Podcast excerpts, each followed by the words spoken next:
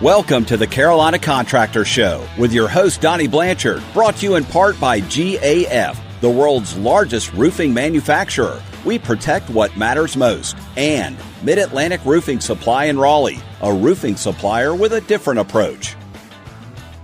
It's September, the weather's been cooler, the humidity lower, and that's just how I like it. Welcome to the Carolina Contractor Show. My name is Eric Smith. Across from me, general contractor Donnie Blanchard. Welcome, Donnie. Hey, it's good to be here, man. Hey, I noticed you got a new ride. Yeah, I did. It's never been a better time to trade your existing vehicle in. And Right. I just started to look around, and there's a big time shortage on trucks that I like or that I would need to carry out my uh, everyday business duties. And um, I actually ran across somebody local here down at John Hiester Chevrolet. Got hooked up with a guy, TJ Tate, that works there. And uh, man, they had an abundance of trucks like I haven't seen anywhere around. And I think the next closest place was all the way in Kentucky. So uh, for our contractor listeners, if you're in need of a work truck or a personal vehicle, even, highly recommend those guys go see TJ down at John Did you get your truck set up with the lowrider outfit there? Absolutely. The squat thing. I, The I, squat. That drives me crazy. I hope they outlaw that sooner than later. Okay, I told my son he can have any truck he wants and he can do anything he wants to it with his own money. Right. But if it has loud mufflers or anything, Yeah. He will have to find another place to live because I'm not going to have it in my neighborhood. Everybody look at me and go, that's the dad with the son who's a jerk ball. Absolutely. And my son agrees with that. He doesn't like those trucks. Good. But this isn't a car show. The Carolina Contractors about your house. The roof, basement, a crawl space, depending where you live, the walls, the inside, the outside. We talk about all sorts of things. And the best place to start is at the website, the Carolina thecarolinacontractor.com. We've got a bunch of information there. We've got the Facebook page. Oh, if you have a question for Donnie, again, he's a general contractor. So if you have a question about your house, hit the button that says Ask the Contractor. Click on that and ask a, a question to Donnie about your house. We're going to try to get to some of those today, but it's a, it's a fun thing to do, and and you'll learn something at the same time.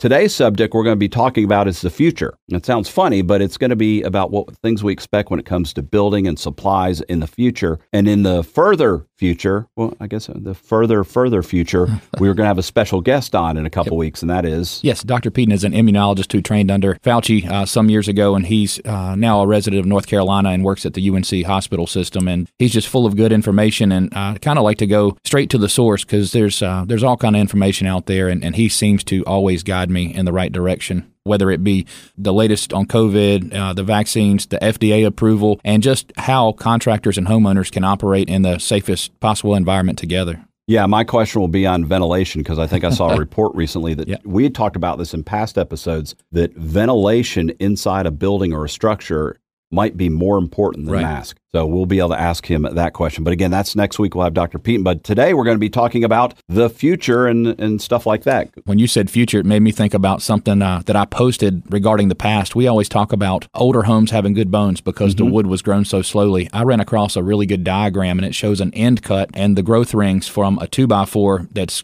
present and a 2x4 from the 1970s. And it basically goes into a, a quick little story with the diagram that tells, you know, why that happened and what they started to do in the 70s to try to grow the lumber faster. And uh, just a neat illustration and a really short, quick explanation. Now we're talking about building. In past couple of weeks, we're talking about remodeling, and we got a, a huge response to that. And a lot of people saying, "Hey, do you have somebody who can remodel my insert your room or project here?" Right. But we want to talk about the future because one thing people are wondering, like with lumber, should I take on this project now, or do you think lumber prices are going to drop more because they've dropped significantly since the last year and even in the past few months? And Right. you've dug up some more information on that, Donnie. Yeah. Um, so I'll just start with the immediate future, uh, meaning like now to the next year out. We mentioned in the show, uh, past show, on high lumber prices in relation to low interest rates, and uh, we said that this is really a sweet spot to build because lumber's starting to come down uh, pretty aggressively. And whether you're going to be buying a house or being the builder or your own contractor, the gap between the cost of the project and the returns you can make has never been bigger than it is. Lumber, it's still under $500 per board foot, and my prediction was that we would stabilize somewhere around there. I think it'll drop a little bit more, but probably pretty close to being as stable as it will be for the next year or so. Mm-hmm. And to comment on that, if this COVID situation progressively gets worse, through the winter. I can't see the Federal Reserve raising interest rates just yet. They're going to have to leave things alone. And that's just speculation because I really don't know. But I just can't see them if things don't continue to improve going up on the interest rates to hurt, you know, everybody as a whole. As we talk about the future and stuff, we, we are going to mention some numbers maybe, and we just mentioned interest rates and the Federal Reserve. These are opinions we have. We've done a little bit of research on this, so it's not a doom show. No. there are some really good uh, economic indicators on the horizon. Uh, the Federal Reserve said that our economy is expected to grow about 7% in the next year. And uh, historically speaking, when uh, the economy grows, usually construction is a pretty major contributor to that. The fact that our house market is booming right now, mm-hmm. the number of new starts on new construction is up higher than it's ever been. Uh, that's a really promising thing, kind of like the wind is at our back uh, for construction staying strong. So if you're a builder or even in the market to buy, I think that um, I think that there will be plenty more inventory out there in the coming year. A big deal to dive into commercial is this infrastructure plan. Uh, some has already passed, and some is uh, some bills are still in waiting. But um, right. A lot of folks in the commercial world are seeing this infrastructure uh, spending opportunity, and they, they've actually labeled it as a once in a generation investment. And of course, this will be more things like public projects and um, we primarily talk about the residential world, but a lot of these uh, commercial construction companies are licking their chops and they know that there's going to be so much work out there. What scares me about these things is they'll have to be really careful because public projects don't offer the same uh, financial protection as like a private or a, a residential mm-hmm. contract would. For instance, if I have a subcontractor who doesn't get paid, he has the ability to go on the NC Liens website and right. he can actually put a lien on the house so you can't close on that house until that dollar amount is uh, satisfied. And it doesn't have to be a lot. Right. A long time ago, I worked with a landscaper who was just putting in a retaining wall. Right. And for some argument, the contractor refused to pay him. Right. So he put a, well, I think it's called a mechanics lien uh-huh. on the property. Yep. Oh, he got paid real quick because it shut it down immediately. I know. Um, the other scary thing about a public project and is that they don't have anything to protect them from cost escalation clauses. So the contract basically says you have to do it for X amount and if things go up or materials uh, availability changes, that leaves the contractor just scrapping to find something that will, of course, satisfy the inspections department. But that could be a major hiccup in a big public project should you take something like that on. And what about the fact that it's finding people to work, manpower? Right. I mean, yeah. if you don't have the employees, you got to pay them more to try to get workers in. Absolutely. It could be dicey. Yeah, labor shortage is a real thing. And we commented quite a bit on that on uh, the last show. And just having these qualified workers and, and the time it takes to train for all these new products that are out is just a real thing. And there's no substitute for a guy who's been in business for 30 years and, and just really knows his trade really well. And like you said, it's not a doom show, but if I had to comment on one thing that is definitely going to impact us in the next year, I would say it's this hyperinflation. Um, uh, mm. The same economist I mentioned, they said that we should brace ourselves for the strongest, the most inflation that we've seen in decades. So that, as a result of reopening the country really quick, and then the trillions of dollars in stimulus, they said that it could lift prices of everything in the fastest rate we've seen in our lifetime. So get ready; things aren't going to get cheaper. Someone like you, a general contractor, you're seeing that price increase in just about everything you have to buy. Yeah, I would say that I average about eighty to hundred dollars extra just in filling up my gas tank every yeah. week, and I have you know times that times twelve trucks, and that money's got to come from somewhere. Exactly. Now, there's also talk of the, you mentioned a little bit of part of infrastructure spending. There's a, the mm-hmm. plan is $3.5 trillion for infrastructure. Right. I asked you before we went on the air, Donnie, what do you think of when I say infrastructure? Right. I just think, you know, roads, sewers, bridges, electrics, yeah. grids, things like that. This plan is not predominantly what we would consider infrastructure. Right. A lot of the experts and the pundits, we'll call them experts, they know more than I do, say it will not pass as it right. is. But to give you an idea how much $3.5 trillion is for an infrastructure plan, that was the total U.S. government budget for the year 2010. Wow. So in 11 years, they want to spend more on one infrastructure project than they spent on the entire government. Mm. $3.5 trillion. Let's go a little bit farther out, Donnie. Uh, mm-hmm. Uh, what do you see five years out? So, a couple of things that are trending is, and I'll just say modular construction. Um, there are companies that basically build walls or rooms that can be um, shipped out to your site and put together, uh, sort of like a modular home where this has hit home for me is one of the houses I have under construction, uh, working for a gentleman who works at a truss company. So mm-hmm. wall panels are something that his company offers. So I said, hey, let's do it and see how this goes. But uh, basically, this is a two by six wall, about an eight foot section. If you have a window in that area, of course, the rough openings for the windows are already cut out, and it has OSB on the outside of the wall. But um, one of the advantages of this is that it cuts out all the waste. So literally, you're putting the exterior walls or the envelope of the house together like a puzzle, and uh, cool. uh, it comes with everything except the uppermost top plate. So it comes with the top plate, and then when it's all said and done, you tie everything together with an additional two by six top plate. But yeah, these things are numbered. Uh, they come out to the site. All you need is small crane, and you can set everything in place and virtually have no waste. And is it true that all the walls, the corners, is just Velcro? Absolutely. You just yes, assemble it with Velcro.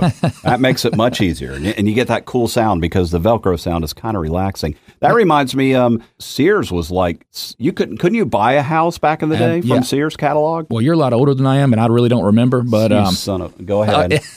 uh, I think they cut that off back in the 40s. But yeah, Sears sold a um, a kit, and it was about 12,000 pieces and parts, if I understand that correctly. And uh, they sold about 100,000 of these. So yeah, there are still houses you can find today that were the old Sears home building kit. Yep, So, just check that. You can go online and search at Sears houses that are still up that are hundred years old, yeah, for sure. and cer- and some of them are in uh, Hurricane Alley. in the um but no, in the bigger cities you're starting to see a lot more of this modular stuff and th- this is on a commercial application but they basically have an entire room built with everything in the walls that's ready to go. So it's a little different than the wall panels i just mentioned for residential but uh, they call these rooms modules and basically they just ship a bunch of modules to a construction site. So once your foundation is in you basically put the rooms together or stack the rooms or however you want to do that and they say that it's cheaper to do it this way but it certainly cuts down on uh, the main thing and that's time. So when you're in a downtown area uh, you don't want to be there for a year with a building under construction because of all the headaches of the traffic and um, all the folks that will be passing by. But yeah, if you can go in there and say a month or two and you can have your building completely ready to move in, I, I feel like that's a big advantage. By no means is this any kind of endorsement for modular homes. Uh, Right. Being that I'm a custom home builder, of course, I look at those things with a really critical eye. And uh, I'm not going to bash any modular homes, but their tagline is, well, anything you can ship down the road at 55 miles an hour must be pretty good. If it, and I'm thinking, well, I mean, yeah, I, I get that, but uh, there there are a lot of Well, then I'll live in a school bus. exactly. Now, do there's that too. modular definitely inferior to custom built, and um, uh, it, if it's cheaper and it works for you and it's faster and um, those kind of things work out, you know, go for it. But uh, what I'm seeing now is we're uh, really competitively priced with them. So if Mm-hmm. it's not going to be a money issue, definitely go custom all the way. All right, let's uh, look into our crystal ball here. It's the Carolina Contractor Show. We're talking about the future and building and products and things like that. Let's look farther in the future. Let's go past five years. And and you came up with a fact on population. People are in this world are making babies. Yeah. I uh, read this thing that said our population was expected to increase by 2.2 billion uh, by the year 2050. So that many more people in the next 30 years, they're going to need somewhere to live. Mm-hmm. And I'm going to step away from construction and just put something in here that I read uh, regarding Google, and I'll get to why this is important. But I never knew that Google basically was a subsidiary of a parent company, but uh, their founders became so invested in developing other businesses over the years that uh, they actually stopped calling the company Google in 2016 and renamed it Alphabet. And then Google is just a subsidiary Right. of Alphabet. But um, just to touch on a few things that they do, Calico is also, also a uh, subsidiary uh, of Alphabet, and they are the biotech, biotech company. Basically, their focus is on extending human life. Uh, another one is called Verily. Uh, that's their life sciences uh, subsidiary, and you know they do things like make contact lenses for diabetics, and that will tell them when their glucose level is too high. And um, they have a, a really good one. This is kind of like the think tank, but this is Google X, and they dropped the Google and just call it X. But uh, this is the one where they pioneer things like driverless cars, and they've been working on that for years. But um, X's mission statement reads: "We're a moonshot factory." Our mission is to invent and launch moonshot technologies that we hope could someday make the world a radically better place. In their opinion, what they consider better. Right. Uh, not to be Orwellian, and Right. I'm just statements like that are so generic. It's like hey, what we consider a better place. well, could I have a vote in that? No, you can't. We're making the decision. Well, when X comes out with a project, they have one of three outcomes for all these projects, and they're either elevated to a division and then it's made public. Um, they're either spun out to become a separate subsidiary company, or they just crush the whole project because it just didn't go where it needed to go. But um, um, the very first company to ever come out of X and be spun into this subsidiary company is something called Flux. And this is the reason I mentioned this, but uh, Flux's initial focus was to make buildings and building those buildings more efficient. And of course, they've tweaked that focus in years to come. But the important thing to call out here is that Google saw this problem of an increased population in the next 30 years as being a problem. And they realized that at the pace that we're building, um, you know, whether it be multifamily or single family, at the pace we're building now, we won't have enough places for all these people to live if we don't do something right now. And I think that there are definitely advantages to having think tanks and focusing on building and construction because we all know what a shanty town is. Yep. We know areas of the world that are prone to not only earthquakes or natural disasters, but the housing situation is horrible. It, Mhm. It's literally metal roofing used as walls and lean tos. So we talked about this. Goodness, is this maybe two years ago Yep. when you first dropped 3D housing? Yeah. So you can print the walls closer to the spot where the house will be built, Right. whereas before it might be the port and have to be shipped or Right. manufacturing. And so someone in the middle of a continent couldn't get housing materials very easily. Now Right. they bring the printers Yeah. to a remote area and actually start developing the materials to build the house right there. Absolutely. The 3D printer or 3D homes are going to be a game changer. They already are. Um, Mhm. Since we did the show, there are companies popping up all over the country that actually do these things, and it looks like uh, almost two crane towers, and it, it looks like a giant, it looks like the guts of a regular desktop printer, but on a large scale. And so basically, you put in the slab foundation and uh, that thing just zooms back and forth across the slab and it builds the walls where they're going to go. And that being said, you still need trained or skilled carpenters to do things like put windows in and uh, do all the uh, the interior uh, things, and also uh, the roof still has to be built. I don't know that they figured out a really good solution for building 3D anything on a slope. So uh, still still a need for some of those workers, but up until you get to that point, really it's just one guy overseeing this massive machine on a job site is really all that you need. Um, one thing I'm going to do after the new semester starts in, I guess in January for the college kids is we're doing a, a program and we'll have a whole show tailored around this, but we're doing something similar to what we tried to do last year and set up some of these folks in the construction program with internships. And I have a list of about four uh, 3D printing construction companies on the East Coast that I'm going to reach out to. And cool. I think it'd be really cool to get one of these young guys, uh, get him in there for the summer and do an internship and let him come back here on the radio show and talk about it. That would be a fantastic Yeah. idea. It is pretty exciting, and and we look at these again. Blue collar jobs is is a negative thing, but you still need people to put on the roofs and run the electric and, and the plumbing. And I'm not seeing technology being able to do that efficiently. It's Right. got to be connected, and the demand is very high. And if there's a whole bunch more houses needing to be built, you're going to need a whole lot more people to do it, and they're going to be paying good Yep. money. They're paying good money now. The sign on bonuses are very significant Yeah, I think so. thousands and thousands of dollars. I can't believe it, Donnie. We we just burned through this quick enough. We've got time for questions that people have sent to us. Yes, Are you sir. ready to answer some? Uh, let's go. Do you have a question about your house, the inside, the outside, the top, the bottom? Go to the website first, thecarolinacontractor.com. There's a button there that says Ask the Contractor. Again, Donnie Blanchard is a general contractor. So it doesn't matter what the question is about your house. It doesn't even have to be about your house. You can talk about grills if you really want to get them going. But uh, go ahead and submit your question there, and we're going to read some right now that came in. Question number one, Donnie What's the best way to help with garage heat buildup? Yeah, this was just one question out of uh, I got about five at the same time um, regarding everybody's garage being so hot because we just I don't know if it was an extraordinarily hot summer or if I'm just getting older, but it Both. felt yeah You are getting old and that's true that's true. Um, well, I I advise the first thing is uh, insulate your garage. So if you don't have insulation in the walls, you know that's uh that's the first thing because it you don't have anything to stop the heat transfer. Right. Um, I looked at the addresses for a couple of these, and most of these are oriented where uh, they face southwest on the garage side, and that you know hot uh, late afternoon sun is just Bakes something it. that bakes it. Yeah. But um, if you don't have insulation in the walls, that's a biggie. An insulated garage door is just about as important as that. And if you don't have insulate an insulated garage door, I would Google that because it's something that can totally be retrofitted. It's not that expensive. Um, one thing that I've installed for a couple of folks is it's called a through wall vent. So it's basically uh, an oversized bath fan that goes on a sidewall kind of thing. Okay, yeah. So uh, they have, uh, I think the fan speed's about 200 CFM, and they're fairly easy to install. Uh, they have a switch right there on the fan, so you don't have any need for an electrician to come in and wire anything and you know put a separate switch in. But um, they seem to work really well. I think one fan will do a one car garage. So if you have a bigger garage, you may have to install another fan and. Um, in some cases, you know, uh, if you have brick or something, it may be a little more work. But uh, vinyl siding house, it's it's pretty much a piece of cake. Mm-hmm. Um, a lot of people don't have a finished bonus room above their garage.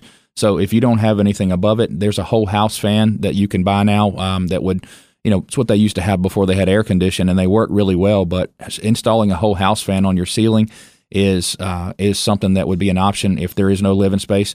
All in all, to let your garage be that hot and not do anything about it, it's not good for your utility's sake to have this really hot space adjacent to your climate controlled area. And basically, it just uh, doesn't help with the heat transfer that we always talk so much about. Right. So, you know, uh, through wall side vent or overhead whole house fan style will help a lot. All right, question number two sent to thecarolinacontractor.com for Donnie Blanchard. We want to put a slate roof on our house, I would assume. They didn't say what they want to put Mm-hmm. Yeah. it on. We want to put a slate roof on our pool table. Uh, how do we know if we are okay structurally? Because slate weighs a whole bunch. Oh, it does. So, um, in the roofing world, we always judge shingles by how much they weigh per square, and you know every bundle of shingles is about seventy-five pounds. So that times three bundles per square, and you're looking at two hundred and twenty-five pounds ish. Um, so, uh, to put that in perspective, slate is well over a thousand pounds per square. So you're talking uh, four to five times more on the weight, and it's definitely worthy to um, look at your house before you do this and see that if it's structurally adequate. Uh, I would call a local structural engineer. Yeah. If you can't find one, maybe touch base with the inspections department or your local municipality and say, "Hey, this is what I got. I want to get an engineer out to at least give me a letter or look at my existing structure and say if it's okay." Uh, a lot of these truss roofs that you see are, are as small as a two by four, but it's just braced from every which way, and it just doesn't have the uh, capacity to hold something that is. I'd say the average house is 30 squares, so you know you're you're talking major weight up top, and um, structural engineer will also come out and check your foundation and just basically uh, look at everything before you do this. Isn't there baked slate? I was just about to Oh, say okay. that the best the best option, and if you're not hell bent on uh, the real slate, or say you're in a historical society and you have to use real sl- slate, uh, then that's one thing. But if not, uh, they make a synthetic slate, and you uh, uh, until you touch it, you can't tell the difference. But it's actually lighter than the shingles would be, and Oh. uh, really good. Uh, a superior wind rating to, to real slate and everything. So I I'm a big fan of that system because it all locks together and uh, you can actually you can screw the fake slate down. So you know any product you put on your roof with screws is going to be highly wind resistant, and that's what I recommend. All right, question number three for Donnie. We're rolling along. We are changing our homeowners insurance. What do you recommend? I don't want to call any insurance company out by name because I don't want to get one of those letters from them. But um, there are a few big players, and you see them all over the TV with the catchy riffs and everything. And uh, what I tell folks is a lot of those companies, you know, maybe they hire a new executive, and where uh, not all the big companies are bad, but um, what I'm starting to see is, you know, as hurricanes or hailstorms become more prominent, they're really tightening down on their payouts. So uh, basically, with insurance, you're just buying air until something happens. And what I recommend and what I've always done is I go to the smaller agencies because the smaller agencies represent as many as 20 or 30 smaller insurance companies. And why that's a big deal is um, the bigger companies, they usually have what you call staff adjusters. So you have an accident, you know, they come out, they assess the damage, they put it in their software, and they give you a check. Well, these staff adjusters are usually salary guys. And what I did in my 20s is I was a self employed adjuster. These smaller companies use all self employed adjusters or most self employed adjusters. And the reason that is important to you as a homeowner is because a self employed adjuster operates on what they call a fee schedule. So the more he pays you, the more he makes. And uh, if you get a staff adjuster out there, they have zero incentive uh, to do right by you if it's say it's something that's on the fence. A lot of times, if it's black and white, it doesn't matter. But Right. if you're on the fence with a roofing uh, claim or something like that, these staff adjusters tend to uh, they're gonna they're gonna help you out because it helps them out. Right. And it's not that the national companies are, are bad. I just had an incident with my uh, car, and it was a national company, and the adjuster worked for the company. He wasn't independent, but he was great. I was very satisfied. But it just gives you an alternative to look at your options when Right. it comes to insurance. All right, I've got time for one more quick question here. And I, I don't know if you know anything about this, but they ask, how can you get stripes in your lawn with a regular lawnmower? Right. I haven't had my time to uh, to talk to my landscaping guy about his uh, tips and tricks on this, but the only thing I've ever uh, known to do is basically mow uh, the yard on three inches and then come back uh, with a blade raised up a little bit and mow it perpendicular to to the first uh, mow. What what do you got? Well, I used to work in landscaping, and one way we would kind of do this is you take a weight, and you know if you're standing behind a push mower, preferably it has Right. that big, thick plastic or Right. vinyl guard so Right. stuff doesn't shoot. You put heavy weight behind it, Okay. and when you cut the grass, is that you go over it. The back weight weights the grass down in the direction you're walking. Ah. Now, when you see it at baseball fields or events, they usually have rollers and they have Mm-hmm. special equipment, but you can do it. I've heard of adjusting the cut, but that's just, I don't want to stop and readjust Right. the height unless it's something you can easily do. Right, right. Or just hire somebody to mow your grass and do it for you. Yeah, I don't like the thought of having to mow it twice. So Exactly. just once is good for me. Yep. And if you want more information on today's show where we talked about things in the future, the farther future and the farther, farther, further future, you can go to the website, thecarolinacontractor.com. And any question you have for Donnie, again, click that Ask the Contractor button and submit it there. And if you have a question about your roof, well, I know somebody you can contact. That would be Donnie Blanchard Yeah. and SureTop Roofing. You have a question about your roof, maybe it's time for a checkup if you had storm damage or you want to just prepare for winter, or maybe it's just time for a change. You can visit his website there at SureTopRoofing.com. Hope you have a great week. Enjoy this weather, and we will see you next time on the Carolina Contractor Show. Thanks for listening to the Carolina Contractor Show, presented by SureTop Roofing. Learn more and submit your questions at thecarolinacontractor.com.